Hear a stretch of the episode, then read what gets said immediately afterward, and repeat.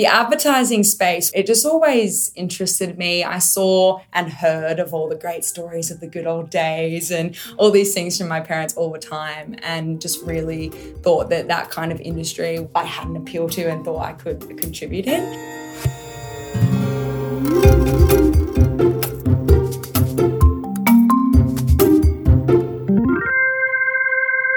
Hi, I'm Darren Woolley, founder and CEO of Trinity P3 Marketing Management Consultancy, and welcome to Managing Marketing, a weekly podcast where we discuss the issues and opportunities facing marketing, media, and advertising with industry thought leaders and practitioners. If you're enjoying the Managing Marketing podcast, please either like, review, or share this episode to help spread the word and wisdom from our guests each week. Working in media and advertising is an interesting career choice. In my own case, it was something I wandered into after starting my working life in medical research. For others, it's a lifelong dream or ambition. But my guest today is someone who literally grew up in the media and advertising industry. Now, having grown up in a household of media and advertising, it's perhaps not surprising she's now working in that same industry. Please welcome to the Managing Marketing Podcast, the head of media at Audience Precision, Jessica Bray. Welcome, Jess. Thank you for having me. It's good to be here. Now, head of media, first of all, what does that actually mean? What is your role here at Audience Precision? Yeah, so I have been head of media for just over a year, um, and that covers off local and international media strategy, planning, and buying. So all, wow. all on the same team. Um, technology development and product management for the team, and also senior leadership and management of both team and clients. So it's a big role, definitely. Because audience precision, while most people would perhaps think of as media only, it mm. is actually more like a full service agency because you do have services outside of media, yes, you? yes. And we have toyed with the name strategy consultancy before because we do offer quite a robust insights offering and data offering, and we have proprietary technology that's a really key part of our business as well. And so we're able to offer this range of services to clients, uh, which is, yeah, really exciting exciting and fun. Including content and creative, I believe. We do offer, yeah, creative and content. We have partners that we work with to deliver that full service for clients. Because that's becoming more and more interesting from my perspective, in that so many media channels need a close relationship mm. between mm. the media strategy planning and buying. Yeah. And the content that's actually flowing into that. The days of, you know, sort of being arm's distance from each other has become more and more problematic, hasn't it? Yeah, and we find that it doesn't matter if you're putting the advertising in the right space and you get the right audience, that's a really key part. But if you're not serving the right content that's actually going to deliver and engage them, then you're not going to get that attention. So that's why the insights that we craft are around making sure the creative is engaging and speaking to that audience. So when we find the right place and we're buying that right environment, it's also actually going to engage and, and connect with that audience. There would also be an opportunity, I imagine, getting insights coming back mm. from the content that you're running in the channels that you've selected, isn't it? Absolutely. And you can toy with things and A B test with, you know, copy and slight changes and just kind of mood of things that really, really inform uh, decisions. So it's, yeah, it's really exciting. Well, and the other exciting thing is a lot of those insights, and perhaps not coming in real time, but mm. very close to it. You know, you can on a daily basis see how things are performing. Absolutely. You? And I'm sure that will progress with AI and all of the chat GPT and all those things coming along, where everything will be able to change much, much quicker in the future as well. Now, you've used the term insight. Yes. I, I, I lost count at about three or four times. but, you know, because it's interesting, you know, we, there's lots of conversations around data, data mm. analytics, data science and people talk about insights. Mm. But what do you have a, a, sort of working definition that you use for insight? Oh, that's a good question. And insight, I would consider, and we would consider here, is something that's actionable. So there's a lot of interesting things you can know about people these days. There's data on everything, but what is actually useful? What is an actionable insight? So, an insight that we would consider valuable to use is what someone's actually doing on a social media platform because, you know, a lot of people are just on social media or we don't really care that they have a Vegemite for breakfast. It's what are they doing about their day um, and how can we, we connect with that? So, yeah, the, it, I think the actionable element and that word before the word insight is the key. So, it's a piece of knowledge mm. about the audience mm. that you could then action to get some sort of response. Absolutely. Yeah. Okay. Because I'm always fascinated by the fact that so much of the data, particularly that we get from media, mm. is about behavior.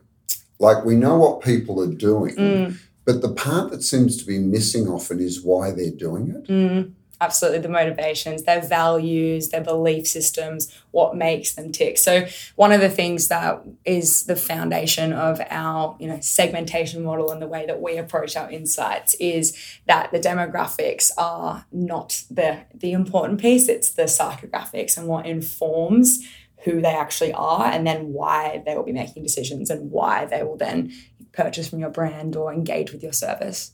Yeah, because I, I was always uh, fascinated when that's your dad, Haydon. Yeah. Right? um, when he started talking to me about audience precision, and it's probably three, four years ago. Yeah. Um, how it was so focused on how do you use data mm.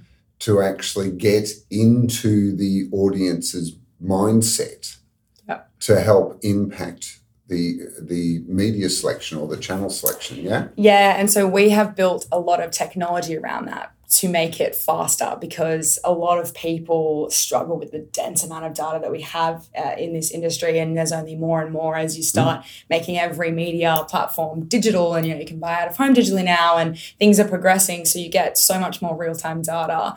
And so that's where we've built a lot of technology around that. So different um, technology tools that can decipher all of the, the actionable insights. One of our first tools was uh, the media planning tool, and it's called Laser, and it was the start of our Tech Precise 360.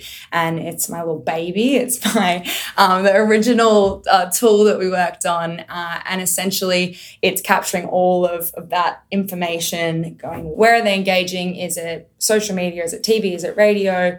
And then what's overlaid with all the industry data and everything that we need from surveys and all that good stuff so that we can be making decisions quicker. Um, yeah. So we're not bound by, okay, we need to make this media campaign plan, for example, but we're also digging in Excel sheets of data. We've built tech that's quite gamified. It's, you know, highlight pops up red. It, yeah, it's it's quite um, user friendly and allows you to find the insight really quick, the actionable insight really quick, I should say.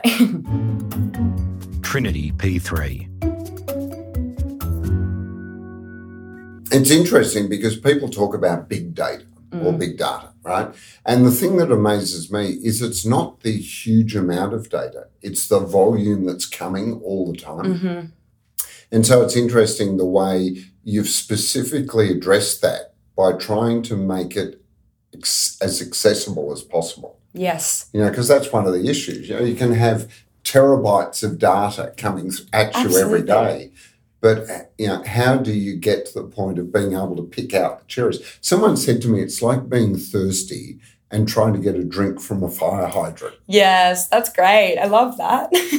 yeah, I think there's also so much data that the clients have all the time. And so we get to this point where it's just data overload. But what is the core of our uh, technology and, and the audience segmentation that we do is consumer research so that we can understand that psychographic. So we're part of the largest uh, research consumer study in the world. And so we're able to get that really dense, rich information. And our data and research and insights team are amazing and they process a lot of a lot of data and make it into the digestible, uh, bite-sized information that the rest of the team can be using and, and clients can be receiving. So now that's fascinating because one of the other things that I've seen in the past is clients that have gone heavily into research and they've ended up with segmentations that don't naturally translate back into media selection. Yes. You know, they'll create personas and you go, well, that's great. You've got a early adopters too cliche, but yeah, yeah, you've got this persona that you've named. What do they what does that actually mean if I'm planning media. Yes. How do you overcome that? So that was definitely one of Haydon's biggest pains with the industry. Um, and so that's what he was striving to fix is actually to have it flow through. And so the way that we do that is our segments and the technology that we've built all flow through together. So the segments that we're building with the research flow all the way through to my laser media planning tool, where we're literally selecting what the segment is, and all of the industry data is overlaid on top of that, and, and ratings and rates. And so we're able to literally plan a TV campaign, a radio campaign, and push it out and buy it. So we're still needing to trade on a demographic because that's what the industry still does, but it's really not the demographic that is informing anything. It's yeah. about the actual information that is as upstream. Well, and and the tradition, let's call it traditional media, because you know yeah. it's not non-digital. It's yes. all all in digital domains now. Mm. Are rapidly trying to get better understanding of who their audience is. Absolutely. You know, um, you know with BVOD and and the like. Mm. You know, it drives me crazy every time I log in. I have to you know do the whole process again so that they know exactly who I am. Yeah. I'm just wondering whether they understand that I have twin six year olds, which is why I'm logging in to watch a kiddie show, you know, uh, or, or, not, or they think I'm some sort of weird, yeah. old man that's watching children's TV. But um, you know, it is an issue. It's still an issue, mm, definitely. So it would never quite completely align, would it? It depends on the media format for sure. Yeah. So when we're looking at, we've invested quite a lot into the consumer research study and you know, it makes us quite different is that we as the agency have, have purchased a lot of the research yeah. and we do a lot of the studies that we own a lot of data exclusively globally because we've had that first right, which is awesome. Um, and that is in some cases down to the exact radio session and the TV right. program. And so for that, it is about data matching, and then we are able to plan right down to yeah, that. Yeah, absolutely. And then it actually gets more murky sometimes in the digital space where there's so many ways you can you can target audiences. You can build them in their platforms and each individual platform. We can go after just specific content. We can go after programs. Like there's so many different ways. So it's not actually as clear. Like there's not one solution. Yeah. Um, so there's definitely different ways you can do it, but we have invested in the research that allows us to actually take it all the way through. Listening to you, Jess, it makes me realize that the name Audience Precision was actually a very deliberate choice, wasn't it? Yes. You're really deliberate. trying to make sure that all of your methodology and all your technology is yes. actually delivering on that ability to be very precise Absolutely. In audience selection. Yes, you bang on. And our technology stack is called Precise 360. So it's all through, but it is it is all about that, eliminating the wastage, you know, all those jargony buzzwords, but it is very much about making every dollar hit count. the audience yeah, yeah. and count. Yeah. Trinity P3.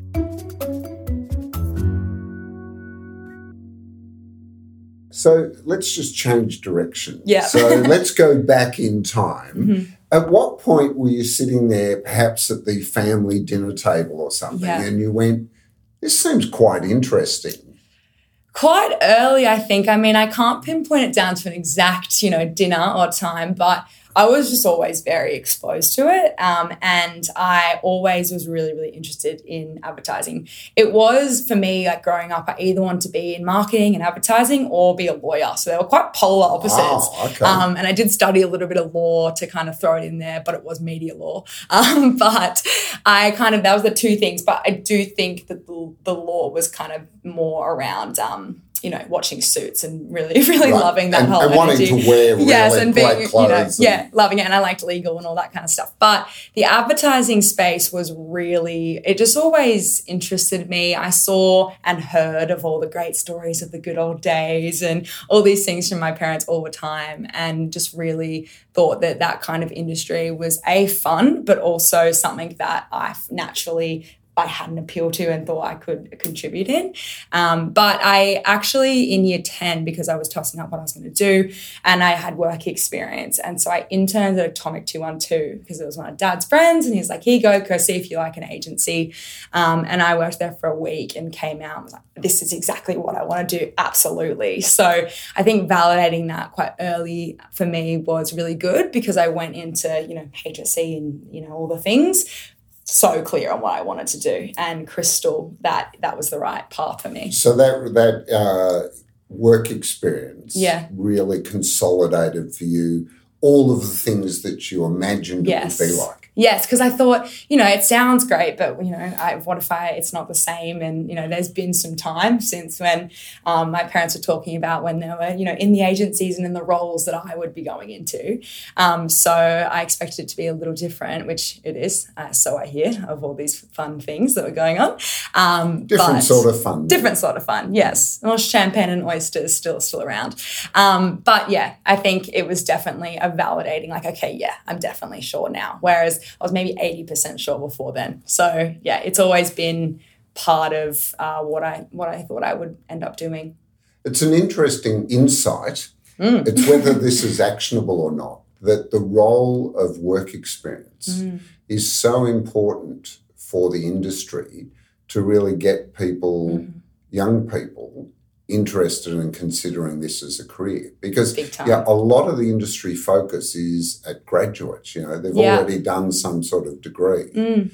But perhaps if we took a more structured approach and invested some time and effort, because I know work experience people that have come back and gone, well, they got, I made some coffees and I sat in the corner Yeah. and, you know, it's never real or often, I I won't say never, it's often not given the sort of importance Yes. that it should have. Yeah, and I totally agree because I think it can be hard on some businesses if they aren't structured in the right way to support that because it is normally only like a week or two weeks. So it can be hard. And you know, I know know the feeling when you're really overworked at the- a certain week and you're like, okay, I just don't have time for this.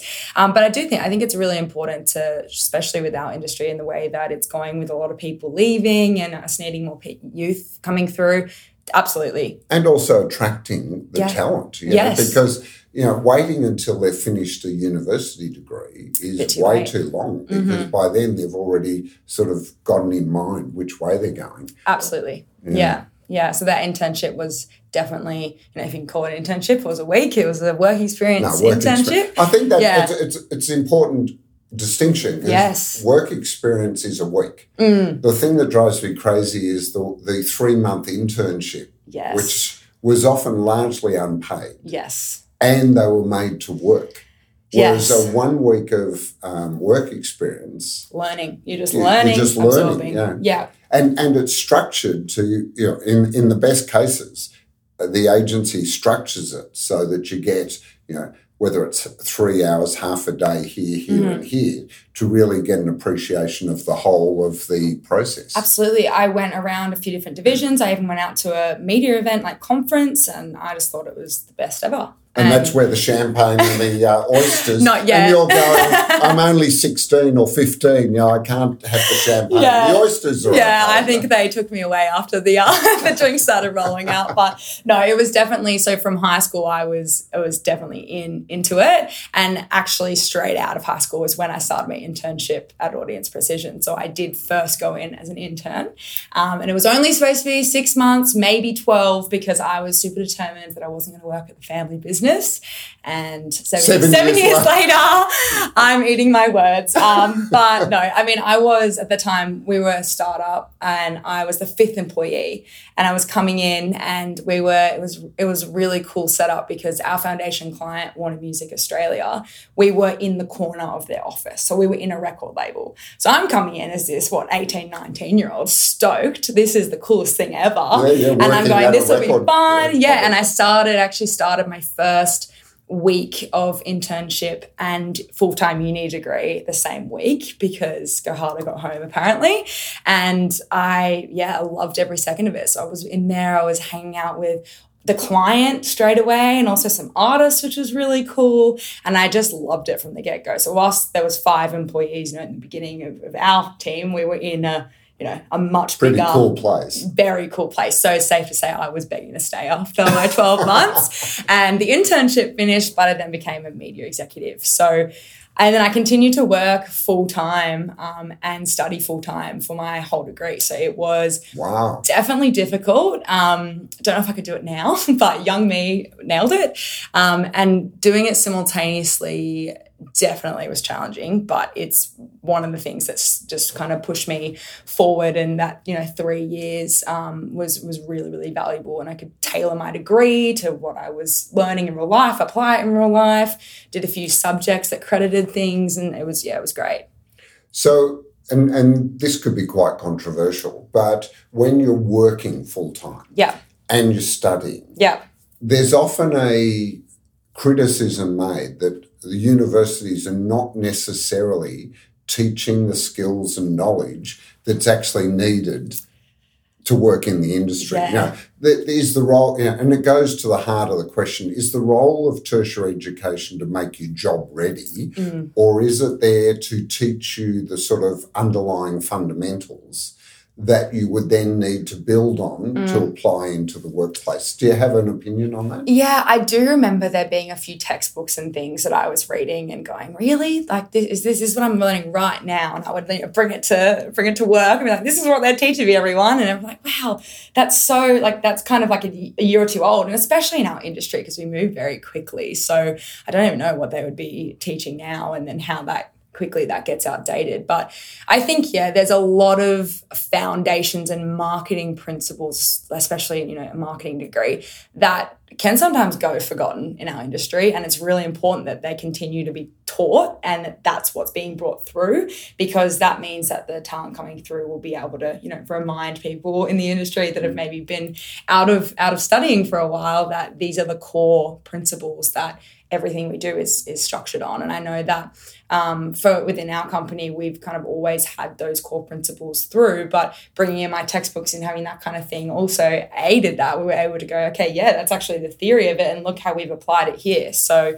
it was definitely um, a beneficial thing, I think, to do it simultaneously to also know kind of what to be able to ignore um, of what isn't really relevant in the specific path that I was taking, like agency. Um, maybe in a brand, it would have been that different things I would have taken. Um, but no, it, it was definitely really good. I think the universities have done really well also to encourage internships through studying. Um, so there's a few like subjects and things where you can get credit for your degree for doing an internship, and I was able to credit um, some some subjects and and for my work here, and I did Well, because you're doing the hand Yes. work, you know, Yes. which is the best way of learning. Absolutely. actually doing the work. Yeah, you have to do a few assignments and a few things, and specifically, which I think was a massive benefit at the time. I was going, oh, I just want to do it in media, but you had to do it in a in a uh, division outside of your job. So I did two, and I did one in the research department and the data department over different semesters, and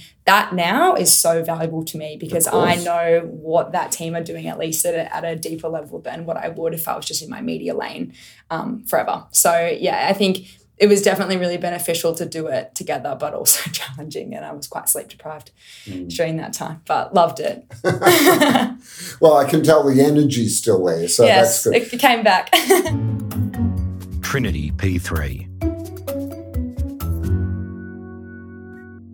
It's interesting from my perspective because you know Mark Ritson yes. set up the mini MBA course in brand and marketing Yeah. because his feeling, and, and, and it's played out in the success of that business, is that a lot of people end up in working in marketing, media, and advertising Mm. that have never been given those foundation principles. Yep. Because the truth of the matter is, a lot of tho- those have actually not changed, but the application of them, Yes. To your point, changes rapidly. Mm. You know, and particularly because of technology, hmm it's changing consumer behaviour as far as the way they consume Mm. uh, information, but it's also then changing how marketers Mm. apply those strategies to actually implement them into you know campaigns and activities. Absolutely. Yeah. No, I love that angle that he takes and that approach because it is needed. And not everyone comes in with a marketing degree and not everyone comes in with a degree at all. And that's completely fine as long as the foundations don't disappear. Yeah. Yeah. Uh, which is what we've seen in the past with people coming in and going, you know, oh, all of that's wrong and you go off in this direction because this works. And it's like, how can you just dismiss Mm. years and years of fundamental knowledge Mm. that still works? and to get long term success i think you can get some short term success sure you can mm. you can do a few things and get some wins but to especially if we're talking brand building now like you to get a brand longevity and strength, you really need to be using the fundamentals and, and building it properly. Now, going back to the, the dinner table at home, what what was some of the conversation? I imagine you, it was was a it wouldn't be all work. No, definitely not. And I think uh, we have really set up a bit of a boundaries, um, I guess, arrangement. And, you know, my mum has studied in counseling and strengths coaching. And so she knew from the get go they'd worked together in the past. So she knew from the get go, okay, if you are going to work together, we've got to set some, some boundaries. And then they're around our names specifically. So it's quite an interesting one. So essentially, I will call my mum, mum in a personal setting, my dad, dad in a personal setting. But their first names, Haydon and Kerry, is their work names.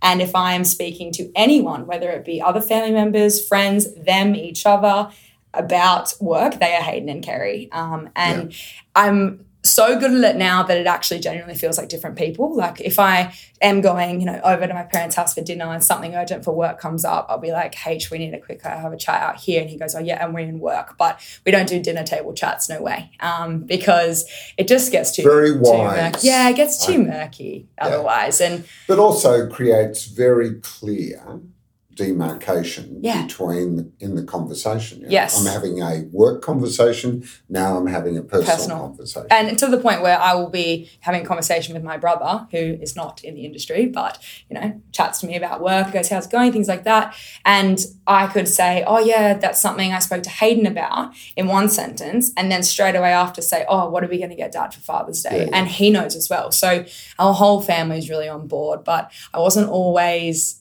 as good at it as I am now, and I did. For I think maybe like two years, only call my dad Haydon, and I think I broke his heart a little bit for a while there because I would say "Happy birthday, Haydon."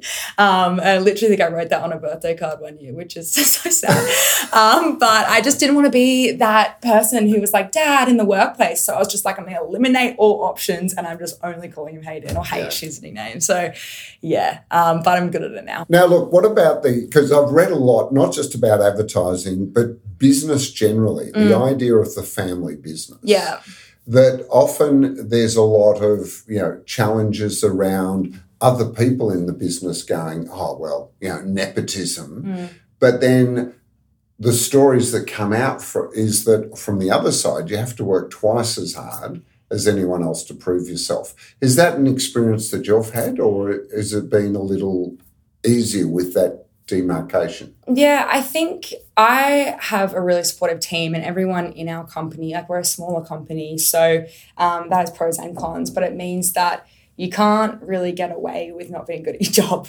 um, because it's very obvious. So I think rising through, it was definitely difficult. I think it's more on a personal level for me. I feel like I need to prove myself and go above and beyond. Um, and it's a bit of like imposter syndrome almost to go, need to make sure like, things I earn, I can sometimes not appreciate my success. You all suffer that, you know. Yes, Everyone suffers that. Absolutely. But, you know, it can sometimes change the way that I view my success because I go, oh, well, maybe that's because of this or this. But my team um, and everyone in, you know, in our company is, is very supportive and we all work really well together. So, you know, I've never, at least to my face, um, had nepotism thrown at me, but it is, it's something I'm very conscious of for sure um, because I never want anyone to feel like that they're You're riding on coattails. Yes, and I think the name kind of thing is definitely part of that. And I, I've even had um, team that work for me that it took them like a couple of weeks to even figure out that we were related.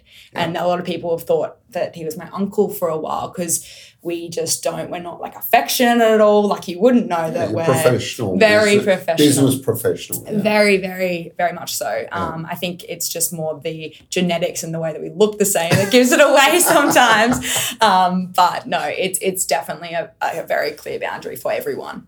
I remember a conversation with uh, an, an older colleague who had a child working in the industry, not in the same business, Mm. but they said it was quite a shock for them when they were referred to as the father of that person Ah. rather than, oh, you're, you know, I love that. I think um, I'm excited for that said, day. well, he, he said, I finally realised that my child had made it in made the industry as, yeah. as establishing their own credentials Yeah. because I was no longer relevant. Yeah, That is that like- is great. I have had a few media events where you know I'll go, "Hey, come to this one with me," you know, and he'll come and he'll go, "I actually don't know anyone here," and it's the complete flip where I was completely knowing no one, and he was taking me to events and introducing me to all his contacts. And there are a lot of people now that it's like, "Oh, I'm introducing him," and, and he goes, "Oh, oh my, my gang aren't here. Like everyone else is, they're they're not at this." So um, yeah, it's definitely over the years progressed with that. Um, but yeah, no, it's it's a fun part of it as well. Trinity P3. Now, the other thing I imagine is going for the transition you've had, Mm. talking about media and advertising at home, uh, working as an intern, studying, and Yeah. now your role as head of media Yeah. here at Audience Precision. You would have seen many of the issues that the industry is dealing with, Mhm. you know, and and there's lots of them. You know, we can't. I, I think it's crazy to to sort of close your eyes and pretend they don't exist. But you know, there's still issues around transparency. There's Mm. still issues with attracting uh, and and maintaining talent. There's still issues with you know um, uh, you know. Cost a cost issue, you know. Does the industry make enough money Mm. to actually just you know to sustain it? Mm. From your perspective, what do you see are the big challenges that are currently sitting on the table? Mm. I do think the consistency around audiences and you know clean rooms and data and what people are sharing and how they're able to activate is something that is going to become a little bit murkier as everything starts to become more digital. Like i know in the markets in the us you can be buying tv like programmatically and you know we're on a steep trajectory of a lot more data and the industry becoming really really um, accessible and digital. And i think the the protocols around that and the way that the data is kept kind of secure is something that whilst it might not be too much of a problem right now is going to be something that we really need to be Oh, privacy is a big issue. as well. managing. Yeah, and we've obviously there's been a few scares and things like that, and companies getting slapped on the wrist and things like that, um, or fines, big ones, either Yeah. one. Um, but I think that that is go- is one of the biggest biggest challenges. That is a new one because one of the you know I guess benefits of having parents who are in the industry is they've seen a lot before, and so when things are oh this is happening, they're like oh yeah that's something like that happened, and it's kind of like a repeat of history, and so some mm-hmm. things are repetitive problems that never really go away and they just resurface with a new new title. But that specifically is one that i think is is a problem or a, a watch out area as the industry evolves into that whole that whole realm. Yeah, I always felt that as an industry, we missed the opportunity of explaining or selling to consumers the benefit of allowing advertisers to know who they are and what they're interested in. Mhm. Because, you know, you think about it, ultimately, a marketer doesn't want to waste money talking to someone that's not interested. Mm. and a consumer doesn't want advertising that's irrelevant to them and they have proven that um, and i think But they've they, done studies blocking. You know, Yeah. like they their only choice is to block everything. yes When yes. in actual fact they may want Mm. or be interested and they may want to in a point in time no more and then be able to opt out and then opt back in. Yes. And, you know, it's about giving them more control. Absolutely. And I think the fear of, oh, someone's going to take my data is something, yeah, that the industry's done wrong. Like if we'd educated the consumers to go, this is actually the power you have essentially, instead of having to pay for things like this, you'll pay with your data, like that kind of power, which some people are aware of, but some aren't. Like if it's free, you're paying with your data. That's Yeah. that's the truth of it. So I think actually that education of this is how the data is used here's a kind of you know the laws of what we can and can't do with it things like that so that people actually understand um, and then they're not so scared of it because the fear is the thing that makes people block everything and just go no or the annoyance either one Well, and there's a lot of fear in the marketplace. yeah massive Um, and a lot of that's driven by the amount of scams and spam. yeah or the texts alone that you're Yeah. getting on your phones from your number being leaked in some way it, it's definitely scary. And you know it, there's different generations have different level of understanding of what that means and what the data means and things like that. But the the scammers are getting very smart. And so it's it's a scary kind of world out there in terms of yeah data. So this whole idea of opting in Mm. Uh, as a replacement for you know what is it? The finally the cookies crumbling. yeah the cookies crumbling But now they're saying the tags are going to be worse than the cookies. So, yeah, I just yeah, there's constantly issues I think with having relying on too much of the actual data like that, which is why again we bring it back to the consumer research and going, okay, what kind of content online, for example, are they mm. interested in? Because whether or not they've clicked on a sport page or not, if we know that they're into sport, then, then you can go there regardless. And so yeah, things like that. But I know there's a lot of creepy ad formats coming out. You can say, Hi, Jess, like here's the local store that your product's available at. And it's kind of like, if you don't know that people have your data, that is going to freak you out. So for me, I'd be like, Great campaign, whoever did this, like look into it. But for, you know, a lot of my friends, even like, that's too much. Like, what is going on here? How do they know where I am and my name? And Oh, uh, Too I, much. I was shown uh, a demonstrated a out of home Mm. in shopping malls where they had facial recognition. oh, I've seen that. and they would track you So- as you were so- walking through and serving you up. It was like something out of that uh, Minority oh, Report God. with um, uh, Tom Cruise. Yeah, yeah. Where it's like they're just tracking you Oh. through the shopping mall. It's like, I'm sorry. It's like an episode of Black now- Mirror. It it's too much. Yeah, it is a bit. I think there's that fine line that we dance um, with how personalized is too personalized and all that kind of stuff. So it's the the watch out for so much data and capability of targeting that uh, the industry as a whole needs to be aware of with some guidelines and parameters because it one few mistakes will you know tarnish a lot. Okay, so. Jess, here's a here's a big question for you. You know, whose responsibility is that? You know, because we've got industry bodies. Mm. Yeah. You know, we've got the IAB, we've got the, in Australia the AANA, we've Mm. got uh, you know the the uh, media MFA, I, IMAA. Uh, we've got Consumer, Triple- yeah, yeah. HFC, yeah. yeah, A triple C, that's the one. Um, know, whose role is it to actually set these parameters? Mm. Who who should be setting the standards? Because just allowing individual advertisers to set the standard is not going to work because they can't, you know, they'll never agree. Mm, And each one will have different requirements and absolutely. So, you know, and I know as an industry, we don't like government intervention. Mm. We'd much prefer to be self regulated. Yes, absolutely. That is a that is a big question. I do think that whilst there is a part to play for everyone, an individual, like you need to be taking responsibility uh, for your clients and your campaigns, and clients need to be taking responsibility as well of their campaigns. Um, I do think it, it hopefully will stop at industry body level and, and be able to be something that we can work out within our industry, as you say, and not have to involve a government regulation.